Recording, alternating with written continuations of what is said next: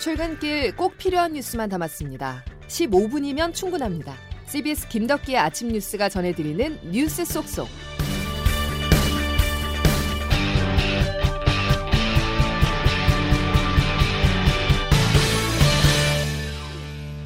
여러분 안녕하십니까? 4월 9일 김덕기 아침 뉴스입니다. 코로나19 4차 유행의 갈림길에 선 지금 K방역이 삼중고에 빠졌습니다.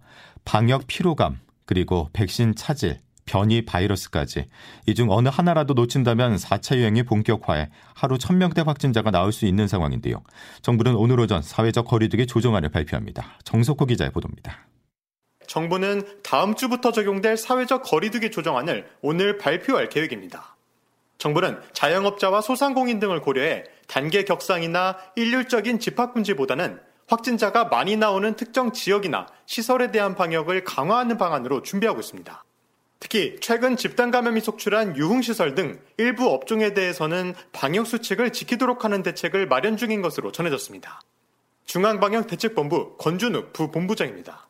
현재 4차 유행의 길목에 있고 앞으로 백신 접종을 통한 집단 면역이 형성되기 전까지 매우 중요한 시기이기 때문에 기본적인 방역 수칙이 매우 중요하다는 점을 또 방역 당국은 혈전 논란이 불거진 아스트라제네카 백신의 접종을 다시 시작할지 여부에 대해 이번 주일 발표할 계획입니다. 앞서 추진단은 아스트라제네카 백신을 둘러싸고 혈전 논란이 커지자 보건교사와 만 60세 미만 등 약 18만 명에 대한 접종을 보류한 바 있습니다.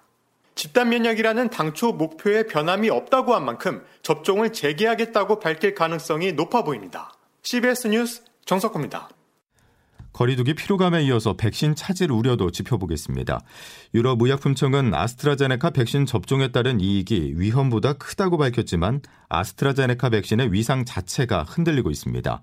우리나라에서는 2분기 접종 대상자 중 약 3분의 2가 이 백신을 맞을 예정인데요. 앞으로 안전성에 대한 신뢰 회복이 최우선 과제가 됐습니다. 조태임 기자가 보도합니다. 정부로서는 아스트라제네카 백신 재개 외에는 별 뾰족한 대안이 없는 상황입니다. 상반기에 확보한 백신 상당수가 아스트라제네카 백신으로 이만큼의 물량을 대체할 다른 백신이 없기 때문입니다. 전문가들은 혈전 논란이 있긴 하지만 접종을 할 경우의 이익이 접종을 하지 않았을 때의 이익보다 크다는 점은 대체로 인정합니다. 하지만 문제는 아스트라제네카 백신에 대한 전반적인 신뢰가 추락하면서 접종 기피 현상이 확대될 수 있다는 겁니다. 백신에 대한 불신감으로 접종률이 50%대까지 떨어지게 되면 집단 면역 형성은 어려워집니다. 이 때문에 전문가들은 무엇보다 백신의 신뢰도 회복이 우선돼야 한다고 말합니다. 한림대 이재갑 교수입니다. 백신에 대한 신뢰성을 어떻게 회복할 건가? 또 정부 차원에서 이런 이상 반응에 대한 대처들을 얼마나 투명하게 공개하고 국민들이 따라올 수 있게끔 하는지가 가장 중요한 요소가 됩니다. 일각에서는 상대적으로 혈전 발생 빈도가 높은 젊은 층에 대해서는 백신 선택권을 줘야 한다는 의견도 나옵니다. 영국도 자국 제약사인 아스트라제네카 백신에 대해 30세 미만은 접종을 피할 것을 권고했습니다. CBS 뉴스 조태임입니다.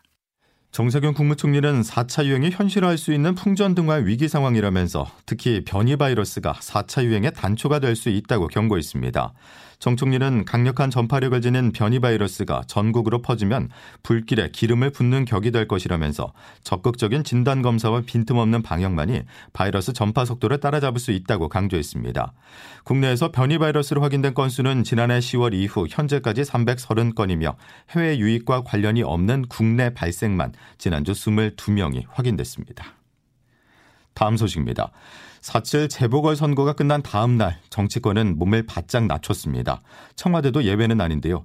정권 심판 성격의 재보선 결과에 대해서 문재인 대통령은 국민의 질책을 엄중히 받아들인다고 밝혔습니다. 구체적인 민심 수습책을 언급하진 않았지만 총리를 포함해서 내각 개편이 검토되고 있습니다. 조은정 기자입니다. 침통한 분위기에서 참모들과 회의를 마친 문재인 대통령은 국민의 질책을 엄중히 받아들인다고 입장을 밝혔습니다. 청와대 강민석 대변인입니다. 국민의 질책을 엄중히 받아들입니다. 더욱 낮은 자세로 보다 무거운 책임감으로 국정에 임하겠습니다. 구체적으로 문 대통령은 코로나 극복, 경제 회복, 민생 안정, 부동산 적폐 청산 등 국민의 절실한 요구를 실현하는 데 더 매진하겠다고 덧붙였습니다. 성난 민심을 추스르고 임기 말 권력 누수를 막기 위해 문 대통령은 현재 다각적으로 쇄신 방안을 고민하고 있습니다. 총리를 포함한 내각의 개편과 청와대 참모진들의 교체 등 인적 쇄신안을 비롯해 부동산 정책과 검찰 개혁 등의 국정 운영 기조를 전면 재정비하는 방안도 검토되고 있습니다. 청와대에서 CBS 뉴스 조은정입니다. 인적 쇄신은 여당에서 먼저 이뤄졌습니다. 선거 참패라는 성적표를 받은 더불어민주당은 지도부가 총사퇴하며 비상대책위원회 체제로 전환했습니다. 국민의힘도 새 지도부 선출을 위한 전당대회 준비에 들어갔습니다. 이정주 기자가 보도합니다. 예상보다 큰 격차로 서울과 부산을 모두 내준 민주당은 경론 끝에 어제 지도부 총사퇴를 결정했습니다. 민주당 김태년 당대표 권한대행입니다. 이번 선거에 나타난 민심을 겸허히 수용합니다. 오늘 더불어민주당 지도부는 이번 선거 결과에 책임을 지고 전원 사퇴합니다. 다만 지도부 공백 사태를 최소화하기 위해 오는 16일엔 원내대표 경선을 다음 달 2일엔 당대표 선출을 위한 전당대회를 열기로 했습니다. 오늘부터 원내대표 경선 때까지 약 일주일 동안은 도종환 의원이 비대위원장을 맡아 당을 운영하기로 했습니다. 압승을 거둔 국민의힘 김종인 비대위원장은 어제 퇴임 기자회견에서 선거 승리로 인해 자만해선 안 된다며 마지막까지 일침을 가했습니다. 개혁의 고삐를 늦춘다면 정권 교체와 민생 회복을 이룩할 천재 이루의 기회는 소멸될 것입니다.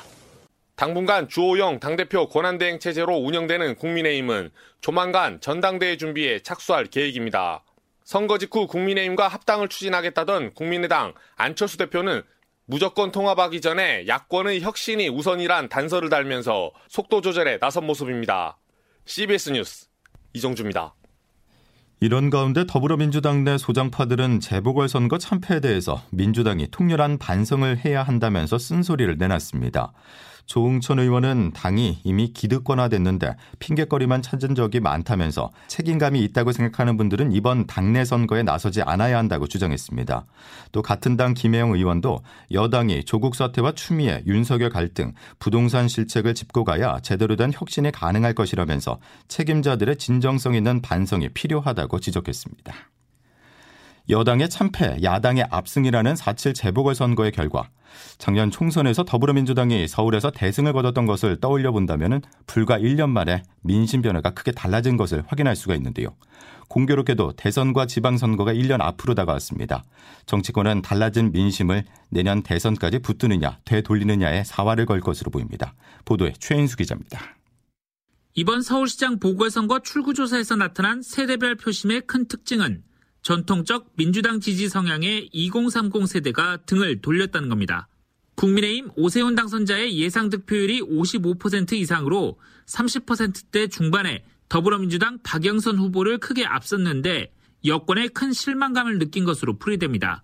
특히 20대 남성은 72% 이상이 오세훈 당선자를 지지했을 것으로 분석됐습니다.